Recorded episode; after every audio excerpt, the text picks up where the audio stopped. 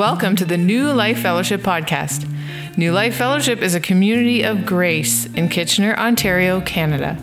Our goal is to teach and share and experience the life of Jesus Christ together. You're about to listen to a message from one of our meetings.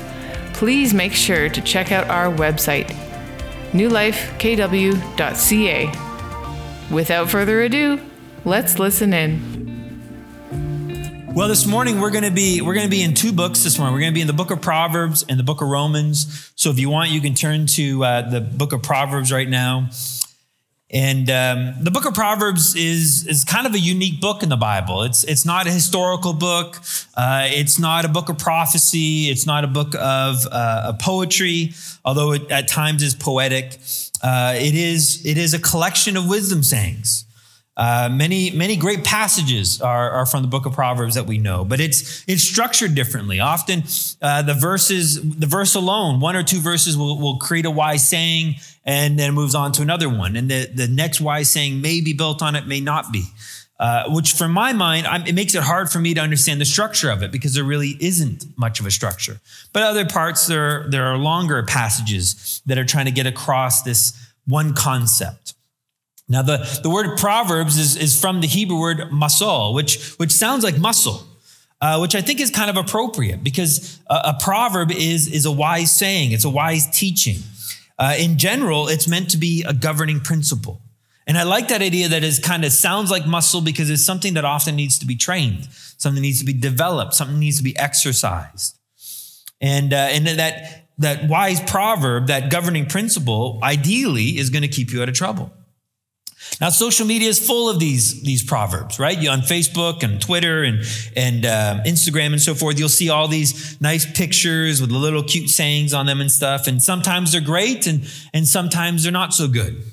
Uh, but if you're getting all your wisdom from social media, that's on you, right? It's not the most reliable source of wisdom. Uh, it may be popular, but popular belief does not make something right. It just means that a lot of people are wrong in that sense. But fortunately for us, our Father, He's given us something, uh, He's given us this wisdom, He's given us His word. And, uh, and we have many wise sayings uh, throughout Scripture. Uh, for example, uh, Jesus, and a lot of his wise sayings are in the Gospels. Not all of them, but most of them we'll find the, in, in the Gospels. But f- for a big chunk of the wisdom literature is found in the book of Proverbs, which largely has been attributed to written by King Solomon, that wise king, the, the wisest man around. And that's, you know, 3,000 years ago that he wrote those. That's amazing to me.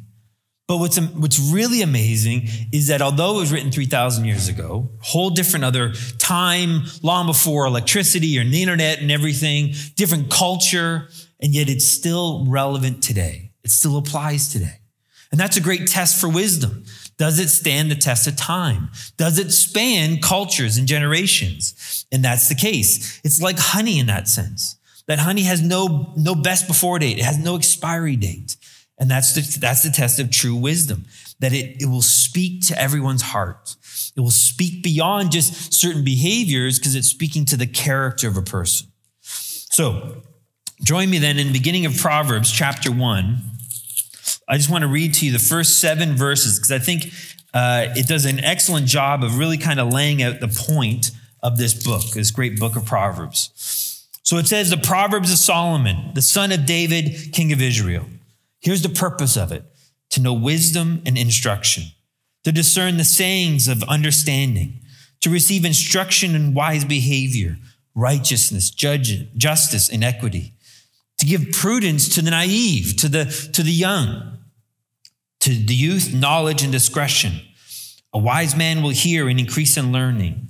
And a man of understanding will acquire wise counsel to understand a proverb and a figure, the word of the wise and the riddles. So it's not only for the people who are, who are not as intelligent, who are learning, but even the wise man still seeks out the understanding of these wisdom sayings. But then verse seven, the fear of the Lord is the beginning of knowledge. Fools despise wisdom and instruction. It's that last part that is so key. It's that fear, that, that not I'm terrified, but that, re- that reverence, that awe, that respect for God that is so the beginning of it. It's, it's sort of that, that moment where you realize that you're not God. And if you're not God, you're not all knowing. But we have the mind of Christ. We have God. And so we're going to submit ourselves to Him and to His wisdom, to His teaching, even if it's hard for us to understand that.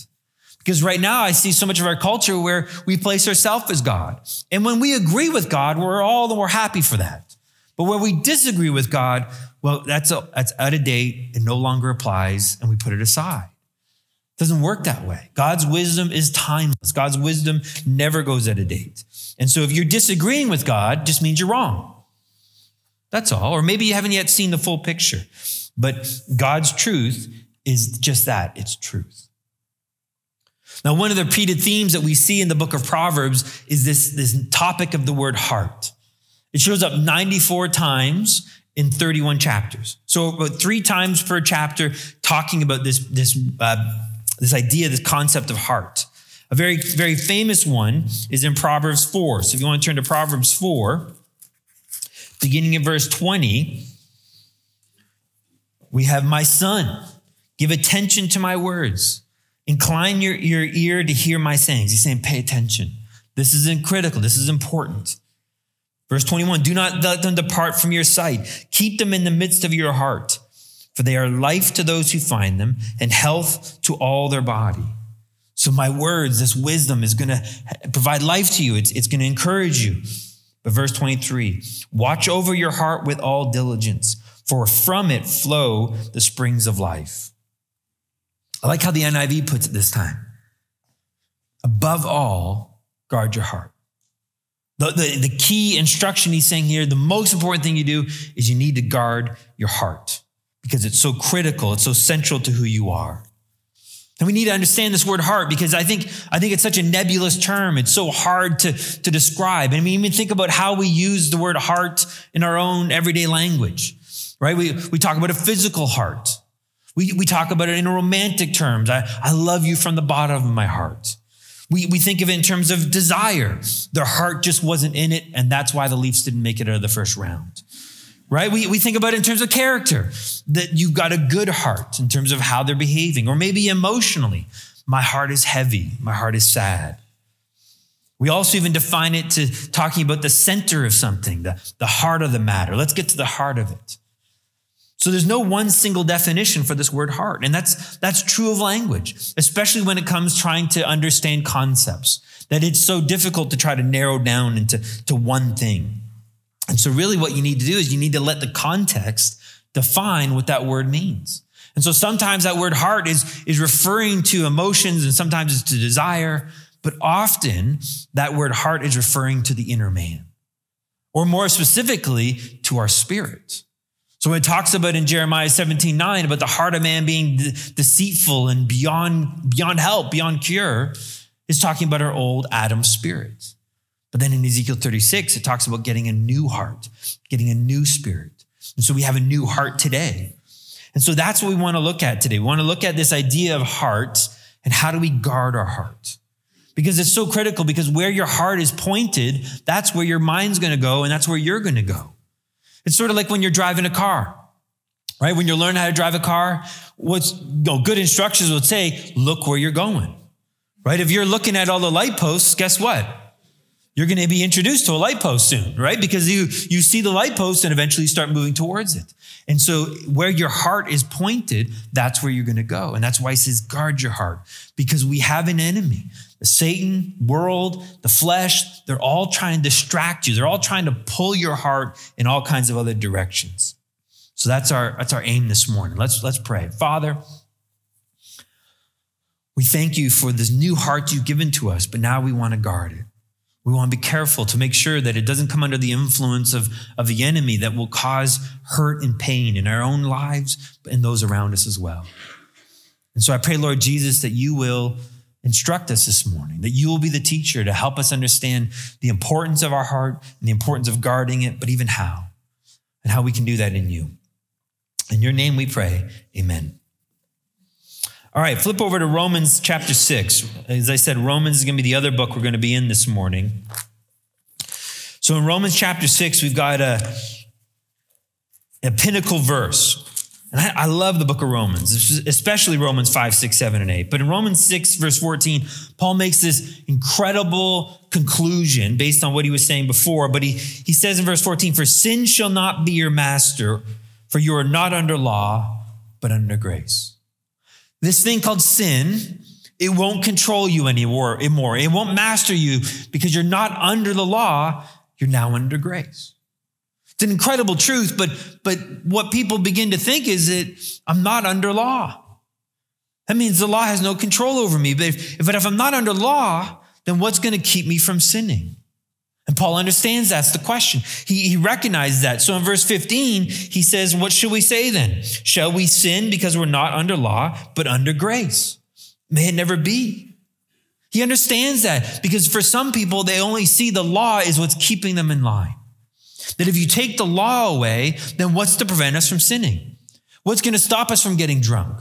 What's going to stop us from gambling and cheating and driving a Ford and listening to Barry Manilow? There's nothing to prevent that now if you take the law away. And so you need the law to keep us in check. But the reality is law demands, law, law doesn't control sin, it amplifies it. And now we're under grace. Well, does that mean it doesn't matter if I sin? Well, no, because there's still consequences. Verse 16, Paul writes, Do you not know that when you present yourselves to someone as slaves for obedience, you are slaves of the one whom you obey, either of sin resulting in death or of obedience resulting in righteousness? We raised our kids with a mantra life is about choices, and choices have consequences, so make good choices. When I choose to present myself to sin, when I choose to follow sin, there are still negative consequences to those actions. And that's really what Proverbs, all the entire chapter of Proverbs 7 is all about. So let's let's flip back over to Proverbs. We're getting to know our Bibles this morning. In Romans, or sorry, Proverbs chapter 7, Solomon is going to speak to this one topic about the consequences of listening to sin, of following sin. And, and in many ways, I, I kind of think Roman, or sorry, Proverbs chapter seven is like one of those ABC after school specials. And you remember those after school specials? Right? You, you, get home after, I'd get home after school and, and, and maybe on ABC, go figure, they would show a, a special. We're interrupting this regular scheduled program to bring to you an ABC after school special. And it would be a, a short episode uh, on some kind of topic. Maybe it was about drugs or bullying or, or how do you deal with people who are different than you or all kinds of different topics. And it was just this one off show, one off um, uh, program, basically, that would try to convey some kind of deeper moral. And in many ways, that's what Proverbs 7 is going to be. It's going to be telling us a story in order that we can understand this deeper purpose. So let's begin in verse 1. Again, Solomon writes, My son, keep my words. I mean, I love that picture. He's a father speaking to his son. Now, I, I, do find it interesting, though. Solomon, known for his wisdom, what else is he known for? His many women, right? He had about 350 wives, about 650 concubines. That's roughly 999 bad choices right there plus all the other false gods and temples and high places that he worshiped that were belonging to these women he's sleeping with. So maybe this is an example of those who can't do, they teach, which is why I'm up here, maybe. I don't know. Let's, let's not go beyond that one. All right. My son, keep my words and treasure my commandments within you. Keep my commandments and live, and my teaching as the apple of your eye. Bind them on your fingers, write them on your tablet of your heart. Say to wisdom, You are my sister, and call understanding your intimate friend, that they may keep you from an adulteress, from the foreigner who flatters her words. Now, it'd be easy for us to read Proverbs 7 and only think it's speaking to adultery. Or, maybe only speaking to some kind of a sexual sin, maybe, maybe pornography or maybe sex outside of a marriage between a man and a woman. And so that's what it's warning us to. And I think that's true, but I think it's more than that. I think it applies in a general sense, it applies to all sin. Where the adulteress isn't just some kind of adulterous woman or an adulterous man leading you astray. It's really the enemy of how it's trying to seduce you and I into sin. And that, that seduction that adulteress the Bible calls the flesh. That's what we see often over and over again in the New Testament. So it's critical that we're on the same page when we're talking about this thing called the flesh. Because for me growing up, I never quite understood it. And it didn't help that it was often mistranslated as your sinful nature. And the damage of that is if you understand the flesh is your sinful nature, what does that say about you? It says you're sinful. And then who are you battling? You're battling yourself. And now you're in this tug of war, you're fighting. And, and so who wins? You do. And you lose at the same time. Guaranteed, no matter what the outcome is. But it's a really bad translation. The word flesh in the New Testament is the Greek word sarx, and it just simply means flesh. And I think Paul uses that term often because he's referring to something that's in our bodies, but not us. See, in Romans chapter 7, he calls this thing called indwelling sin or sin that dwells in us. And he talks about sin as being something other than himself. See, too often we see the word sin and we think of verb, we think of action. But in Romans 5, 6, 7, and 8, he's using that word sin as a noun, as some kind of an entity. And so it's the law of sin, this principle of sin. This, I don't want to use power of sin because that phrase is used later to talk about the law, but this principle that dwells in our bodies, dwells within our flesh, that is not me, but is against me.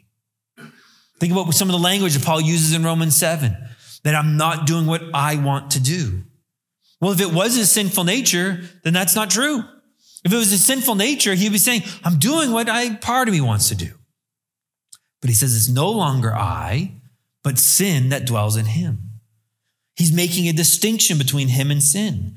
So sin and indwelling sin is in me, but it's not me. That's my old master. It's the one that controlled me. He talks about in Romans 6 that you used to be a slave of sin. Again, he's not talking about behavior. He's talking about this thing, this entity. You were a slave to it. It dominated you. It controlled you. But thanks to the cross in Romans 6, 6, and 7, we saw that you and I, knowing this, that the old self, the old you, the one that was in Adam, was crucified, now no longer lives. You were crucified with Christ so that sin would no longer be your master. Sin would no longer control you. Sin would no longer be over you because he who's died is freed from sin's rule, sin's dominion. And so the slave died, but the old master's still around. And so the flesh is still around and it's still trying to attack us. Now, some have tried to, to understand the flesh in the sense of asking the question, is the flesh like a virus? And, and a virus is, is something that just acts. It has no intelligence to it. It's just acting. People would often talk about COVID as, a, oh, it's evading the vaccines. No, the virus isn't doing anything. It's got no intelligence to it. It's just simply running the natural course of what it does. Whereas the flesh is more than a virus. It has intelligence, meaning it's choosing to do something, it's choosing not to do something. There's a tactical element to the flesh and how it attacks us. And it's going to attack each and every one of us a little bit different uh, based on your past, based on the uniqueness of who you are. And so it's still around in me and it's still trying to tempt me. It's still attacking my mind. As Romans 7:23 says, this law, this principle is attacking me, waging war with my mind, trying to make me a prisoner of itself. And that's that's going to be true till the day you and I leave which means it's not sinful to be tempted. It's not wrong to be tempted. It's just reality. It's going to happen because this thing called the flesh is inside of us. And so in Genesis 4 7, God warns Cain. He says to Cain, He says, Watch out. Be careful because sin is at the door, crouching like a tiger, looking to pounce, looking to attack, looking for an opening to see those who are vulnerable and those who are low. So Paul, sorry, Solomon's going to tell us a story about that now in back in Proverbs 7. So in verses 6 and 7, he says this, For at the window of my house, I looked out through my lattice. So he's sitting up in his palace and he, he looks out this window through the lattice and, and he sees in verse 7, I saw among the naive. That's just an, another word for, for youthful, maybe foolish, but youthful and foolish sometimes are the same. Amen right? You don't reach peak intelligence at age 16. Um, I, I sorry, I saw among the naive, the, the, the young, I discerned among the youths a young man lacking sense. A word sense in Hebrew is the Hebrew word for leb. And that Hebrew word leb means literally heart. And I kind of wish they translated that way. It's not that he's lacking a sense, just in the sense that he's not intelligent or he's, he's a bit foolish. His heart is empty. He's low in his heart. That's the issue that he's struggling with. And I think that's so critical to our story. Because what he's saying here, this person, this young man who's lacking heart, who's empty on the inside, he's telling us his state. He's feeling lonely. He's feeling isolated, feeling rejected and unwanted. He's feeling insecure. He's feeling unloved. He's feeling hurt. Maybe he's feeling broken and damaged from what others have done to him. Maybe he's just feeling he's not good enough. He's a failure. He's inferior. He's not measuring up to, to the promise or the potential. Or maybe he just feels like he's got no purpose anymore. So he's just kind of drifting through life and his heart is so low and so empty. I think unless you're in denial, all of us can relate to that at some point. Every single one of us can at some point experience that, that feeling low. Maybe, maybe it's the result of a falling out with a friend. Maybe it's with a spouse where you got into arguments and you're not on the same page or, or you're feeling rejected by them because they're focusing more on, on their work or on their hobbies or on their friends than you are. Or, or maybe you're feeling rejected in, in terms of things, how things are going in the bedroom. Or maybe it's because you're single and you're feeling isolated because of that, because everyone around you seems to be partnered up. What's wrong with me? And everywhere you go, you feel like you're just a third wheel. Or, or maybe it's disappointments in life, feeling discouraged and feeling lost. Or, or maybe it's just the friends seemingly cut you out and you're again feeling lonely and isolated. It's such a dangerous place to be. See, in Genesis 4 7, when God was speaking to Cain, remember Cain was the one that murdered Abel. He says to Cain, Why so downcast? Literally, why the long face? What's, what's causing you this pain, this hurt, this loneliness? If you're not careful, Cain, sin's crouching at the door. If you're not careful, Cain, sin's going to take advantage of your low, empty heart and it's going to pounce and it's going to kill you. It's going to cause all kinds of damage. And that was the case. That's what happened. Cain didn't take the warning and through it ended up murdering Abel. You see, it's such a dangerous place to have that empty, low heart. Because in that moment, a lot of things that normally wouldn't seem attractive, wouldn't seem normal, become now attractive. Let me illustrate to you this way. If I offered you uh, really, really great sewer water. You know, I mean, the stuff that's still got floaties in there, it's brown. I mean, it's just, it's a little salty right now with all the, the salt on the roads. I offer you sewer water. Anyone want to drink the sewer water? Any, any takers? I mean, it's, it's high quality sewer water, let me tell you. None of this Cambridge stuff. No, it's from Kitchener, right? No, it's like good stuff. Anyone want to drink it? No, it's sewer water. That's crazy. It's like Tim Hortons coffee. No one wants that stuff, right? So, so no one's going to drink it. But I'll tell you what, go three or four days without drinking anything. And now I offer you the sewer water. Guess what you're going to do? You'll drink it. You might drink it before Tim Hortons, but you'll drink it because you're desperate now. And that's the thing with sin. Is in, in a moment when you're desperate, everything seems possible. Everything seems capable of doing it. And that's why sin is looking for those moments to, to attack.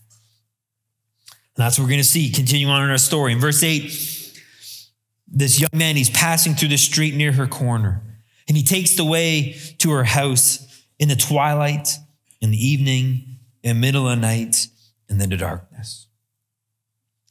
I, I don't believe he's looking for trouble. I don't think he's out there thinking, oh, what, what kind of trouble can I get myself into? But he's in a spot where he shouldn't be, doing things that maybe he shouldn't be doing. And now this is when he gets into trouble. Sort of like that phrase, nothing ever good happens after midnight. Well, that's sort of what's going on here. it's the middle of the night now. He should be at home, he should be in bed, but he's not. And, and you think about it, how many accidents, quote unquote accidents, happen because someone's doing something they shouldn't? Driving too fast, running a red light, being aggressive in their driving. So many, so, so quote, quote unquote accidents are happening because we're doing something we shouldn't be doing. And that's true about sin. I mean, David and Bathsheba, you know, that whole episode never happens if David was doing what he was supposed to do. The whole story begins with it was a time when kings go off to war and David stayed home. If David goes to work, all the problems go away. But that's what happens. We stay up too late and we should be sleeping, and now we're tired and we're vulnerable now to sin's attacks. Or read books and we're watching a movie and then it's garbage in, garbage out. And we're wondering why we're struggling with some of our thoughts. Or maybe we should be working or we should be doing our homework and our schoolwork, and, but we're neglecting our responsibilities. Or we're hanging around with the wrong kinds of friends that are bringing that negative impact upon us. Right? So he's in a place where he shouldn't be doing things he shouldn't be doing. Let's keep reading. Verse, um, verse 11. Sorry, verse 10. And behold, a woman comes to meet him, dressed as a harlot and cunning of heart. She is boisterous and rebellious. Her feet do not remain at home. She is now in the streets, now in the squares, and lurks by every corner. She seizes him and kisses him. And with a brazen face, she says to him, I was due to offer peace offerings.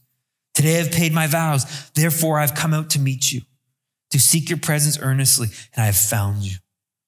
I've spread my couch with coverings, with colored linens of Egypt. I've sprinkled my bed with myrrh, aloes, and cinnamon. Come, let us drink our fill of love until morning. Let us delight ourselves with caresses, for the man is not home. No one's going to find out. He's gone on a long journey. He's taken a bag of money with him. At the full moon, he'll come home. With her many persuasions, she entices him. With her flattering lips, she seduces him. It's a bait and switch. She's seducing him, offering him life, but reality, what's going to happen? It's a trap. It's a trap to experience death. It's like fishing. Anyone fish? You scheming little people. You, I mean, I mean, think about how fishing works, right? You got a little hook, and what do you put on the hook? Bait, also known as a lure. Isn't that a nice word for you? right? And what are you offering this bait? What are you trying to tell the fish? You got food. And for fish, I mean, that's their whole worldview, right? It's all about food. They live to eat, right? That's it. And, and so you offer the fish food and it sees it and it goes, oh, food. And it goes for it. And then what does the fisherman do? Gotcha. Ha! Right? Sticks the hook in there and, and it's, it's tricked the fish. It's deceptive.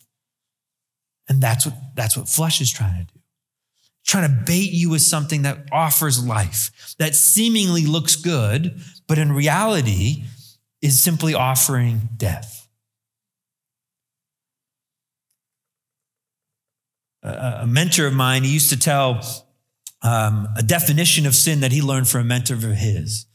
And it was that sin is getting a God given need met in a God forbidden way. Sin is getting a God given need met in a God forbidden way. It's not wrong to want to be loved. It's not wrong to want to feel safe. It's not wrong to want to feel value and worth and belonging and, and secure and all that. And there's nothing wrong with any of that. But sin is saying, here's how you can get it without God. Here's how you can get it on your own terms. I mean, essentially, that was back what happened to Eve in the garden, right? She saw the tree and she thought, this tree will make me wise. It's not wrong to be wise. But the temptation was to go and find it on your own terms rather than finding on God's terms. You see, that's how the flesh is working. It's offering to you and I something else. But to get there, to get to that point where we're desperate, it's going to attack our minds. It's going to attack our thoughts. And again, it goes way beyond just behavior. It goes way beyond sexual sin even. See, I think the greatest attacks the flesh offers is the stuff he's doing before he offers you and I the sinful out, the sinful behavior. Please understand when the flesh is coming after you and I, it's attacking your mind, it's running you down, it's condemning you. It's those thoughts that you're not good enough. Except they don't sound like you're not good enough, they sound more personal. I'm a failure. I'm never going to measure up. No one's ever going to want to be with me. Why can't I get my act together? What's my problem? And all these, these low self esteem, these shame filled, fear filled uh, thoughts are just bombarding our minds. And they're all coming from the flesh. Because when that's happening now, I'm getting more and more desperate. I'm getting more and more thirsty. And now that sewer water starts to look more attractive. Now that sinful action starts to look more, more appealing. Now I, I just gotta, I gotta, I gotta go alone. I gotta pull away from everyone. I'm just gonna withdraw. I'm gonna hide. I'm gonna go online and I'll, I'll, just, just do social media for a little while. Just, just watch YouTube videos or, or watch Instagram and, and, and, and maybe watch some things I shouldn't be watching, but it's okay. It's just, just a distraction. It's, it's not that big of a deal. Or maybe I should get angry. Maybe I should tear a strip off someone. Maybe I should go and, and get in their face and let them know how I'm feeling. And all these thoughts seem more and more appealing to us because of all the groundwork that the flesh has been doing. Please understand the greatest temptation, the greatest temptation the flesh is offering you and I is to believe something different than what your father says about you. If you get anything from this morning, let that be it. The greatest temptation is to believe that there's something flawed, there's something broken, there's something damaged, something dirty about you, because it's contrary to what your father says about you. It's contrary to what the cross has accomplished. That's the greatest temptation we face. Over and over again, those negative thoughts. But when we listen to it now, we take hold of the adulteress's hand. And it's made it so appealing. You see, the reality, those negative thoughts, they're coming for a reason. The flesh is pointing to other things in our life, pointing to other people's behavior. And somehow, other people's behaviors and opinions and circumstances is supposed to say something about you. That's the lie. See, the only thing that matters when it comes to you is what Jesus did on the cross, what Jesus accomplished. That's the truth that sets us free. And so it's seductive. It sounds good. It sounds appealing. And so we grab hold of, of the flesh's hand. And then beginning in verse 22, here's the outcome. Suddenly he follows her. We listen to the flesh. We agree that there's something wrong with me and, and the flesh will offer me a way out. And as an ox goes to the slaughter, or as one in fetters uh, to the discipline of a fool, till an arrow pieces, pierces through his liver, as a bird hastens to the snare, so he does not know that it'll cost him his life. Now, therefore, my sons, listen to me and pay attention to the words of my mouth. Do not let your heart turn aside to her ways. Do not stray into her paths. For many are the victims she has cast down, and numerous are all who are slain. Her house is the way to Sheol, descending to the chambers of death. There's only ever one outcome. This is Romans 6:23. Romans 6:23 isn't talking about salvation, it's talking about when you and I follow sin, even as believers. Paul says the wages of sin is death. And that's what Solomon's trying to say in Proverbs 7. When you take hold of the, what the flesh is offering you, when you take hold of that adulteress, it will lead you to a trap. The bait and switch takes hold. Instead of life, instead of food, you found death. You were trapped. Please understand, death is not separation from God here. Because what can separate, as a child of God, what can separate you from, from God? Nothing. Who said that? Jesus. Trustworthy statement. Amen. So nothing can separate you from God. Nothing can snatch you out of his father's hand, he says. But not only that, it doesn't break fellowship with God. When, when my children sin, when they do something wrong, do I turn my back on them and say, Get out of here? I don't want to talk to you anymore. Is that what I do? No, I'm a father. I love my kids. I want to run to their aid to try to figure out why they're doing this. Well, why, why would you think I'm a better father than God is? We never break fellowship. We may want to hide from God, but how effective are you playing hide and seek with God? David said that in Psalm 139, right? No matter where I go, if I go high, if I go to the depths of the ocean, if I go to hell itself, God, you're right there, face to face. Face to face. Eyeball to eyeball, nose to nose. I cannot escape you, God. You cannot break fellowship. You cannot separate yourself from him. You can't get him to turn his back on you, or even you try and turn your back on him. You're simply not big enough. God says, I'm with you every step of the way. But the death you and I experience here is an emptiness within our soul, a leanness in our soul. The best way I can describe it is how did you feel afterwards the last time you sinned? Maybe you got angry. Maybe you're trying to control and manipulate. Maybe you went online and were looking at pornography, or, or maybe you were talking to someone that you know you shouldn't have been talking with. How did you feel afterwards? Did you feel great about yourself and feel all proud? Go on Facebook and announce to everyone, look what I did. Or did you feel a little gross, a little rundown, feeling a little guilty and full of remorse and, and not being able to look yourself in the eye, never mind anyone else afterwards? That's that leanness of the soul. That's what death looks like here. And that's what he's warning us against that guilt and that shame and that sickness in my stomach. But you see, that's the whole point of the flesh. It's basically like offering us salt water. You drink some salt water, guess what? You're more thirsty. So you drink some more salt water and more salt water. It's like drugs.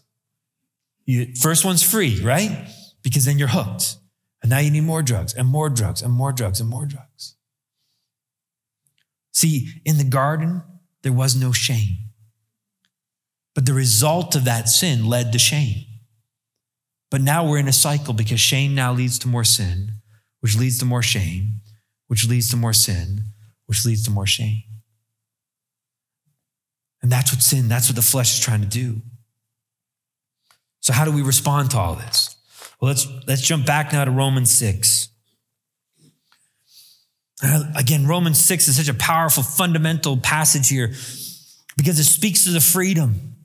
See, so many people are, are afraid that, that if we take the law away, what, what are people going to do? They're just going to go and live those sinful lifestyles. That would be true if you are still a sinner.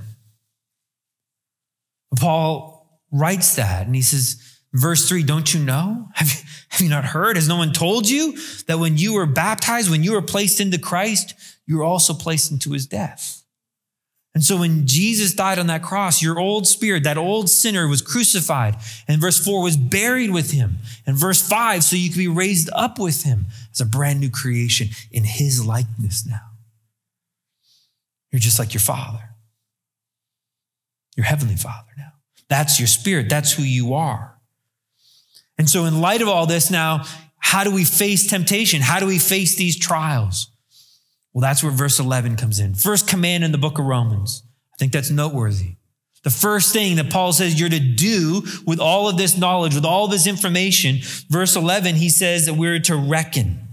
That's the old King James Version. My version says consider, which I think is a wishy washy kind of word. Consider, kind of think about it, right? consider having a sandwich or having soup for lunch. I mean, do what you want. No, this is this word reckon is a mathematical term. It means to reconcile. It means add it up, count it as a fact. So hold to this truth. Reckon yourselves to be dead to sin, but alive to God in Christ Jesus. It doesn't mean you're incapable of sinning. It's not the verb, it's the noun. Sin's lost its dominion over you. Sin's lost its power. Reckon yourself dead to sin, but now alive to God in Christ Jesus. Verse 12, therefore don't let sin reign. Don't let it rule. Don't let it have dominion. Don't let it talk to you and control you anymore. That you would obey its desires. Did you catch it? Are they your sinful desires? Who do they belong to? Sin which is in you, but not you. They belong to the flesh, which is your old master, but not anymore. So don't let it rule. Don't let it control you. Don't obey its desires, its wishes. Verse 13, and don't go on presenting the members of your body as instruments of unrighteousness, but present yourselves to God as those alive from the dead, and your members as instruments of righteousness to God. Don't present yourself to sin. Don't listen to it. Don't follow it, because when you do, you become an instrument of unrighteousness. You're attacking your own soul. You're attacking your own body, but you're going to attack those around you as well. Maybe you don't lash out on them, but you rob them of the opportunity and the experience of Jesus in you. Instead, offer yourself to God. Here I am. Presenting yourself like a, like a private would do to, the, to a sergeant or to the general. Here I am. How do I serve? What do you want to do? Become now an instrument of righteousness that Christ himself could now manifest through, that Christ himself could live through. See, that's, that's what Robin was trying to get at last week. When it was, it's not enough to know about Jesus. It's not enough to have information. We need to know him personally. That's the presenting ourselves to him. You see, if you only know about Jesus, that's like having a really nice car with a lousy engine in it. We call those Chryslers, right? They're no good. They don't go anywhere. So there's no value in all of that. But if you know him intimately, now you got a strong engine. Now you got power in there.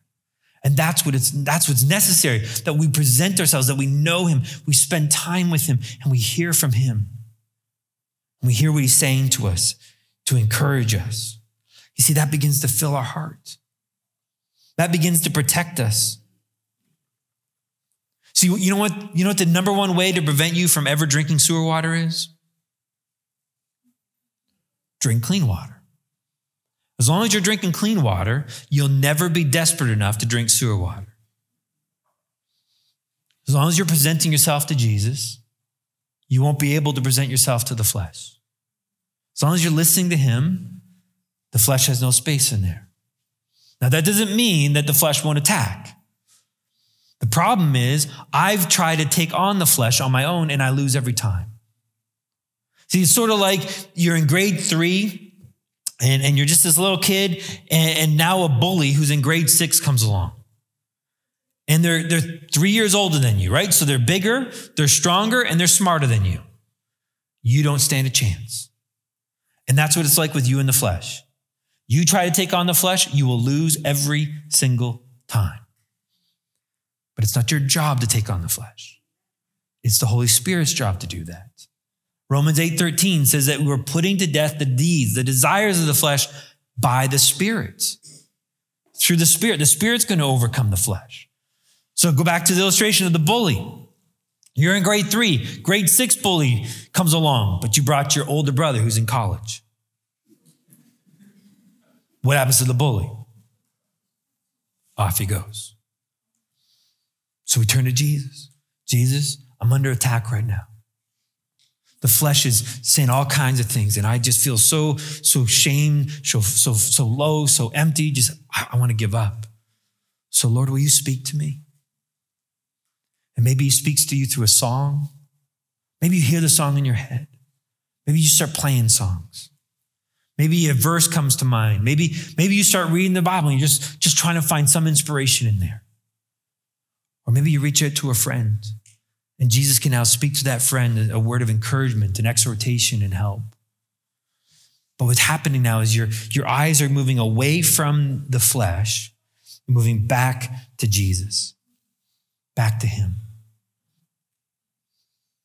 Let me, let me close with, with these two passages in Romans. Romans 5, verse 20. We always remember this that the law came in that transgression might increase, but where sin increased, grace abounded all the more.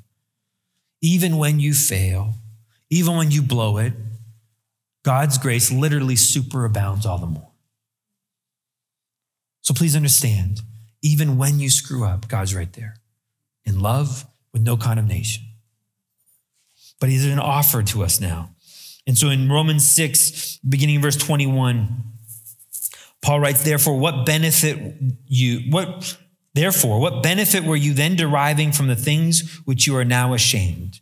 For the outcome of those things is death. When, think about the maybe in your past when you're when you're engaged in those sinful behaviors or when you're engaged even in those those negative self-talk. What benefit was it to you? It was none. All it did was was leave you empty, leave you less fulfilled, more guilt ridden, more shame filled, more empty in the inside. Verse 22 But now, having been freed from sin and enslaved to God, You derive your benefit resulting in sanctification and the outcome, eternal life. Instead of death, by following the flesh, following that adulteress, now we can experience life, eternal life. When? Right now. Not just in the sweet by and by, not when you and I go to heaven, but eternal life right here, right now, because eternal life is a person. It's Jesus Christ. It's his life. He is a true God and he is eternal life, it says in 1 John 5 20. And so we can experience Jesus right now. That's available to us. Now, Romans 6 23, for the wages of sin is death, but the free gift of God is eternal life. It's Jesus.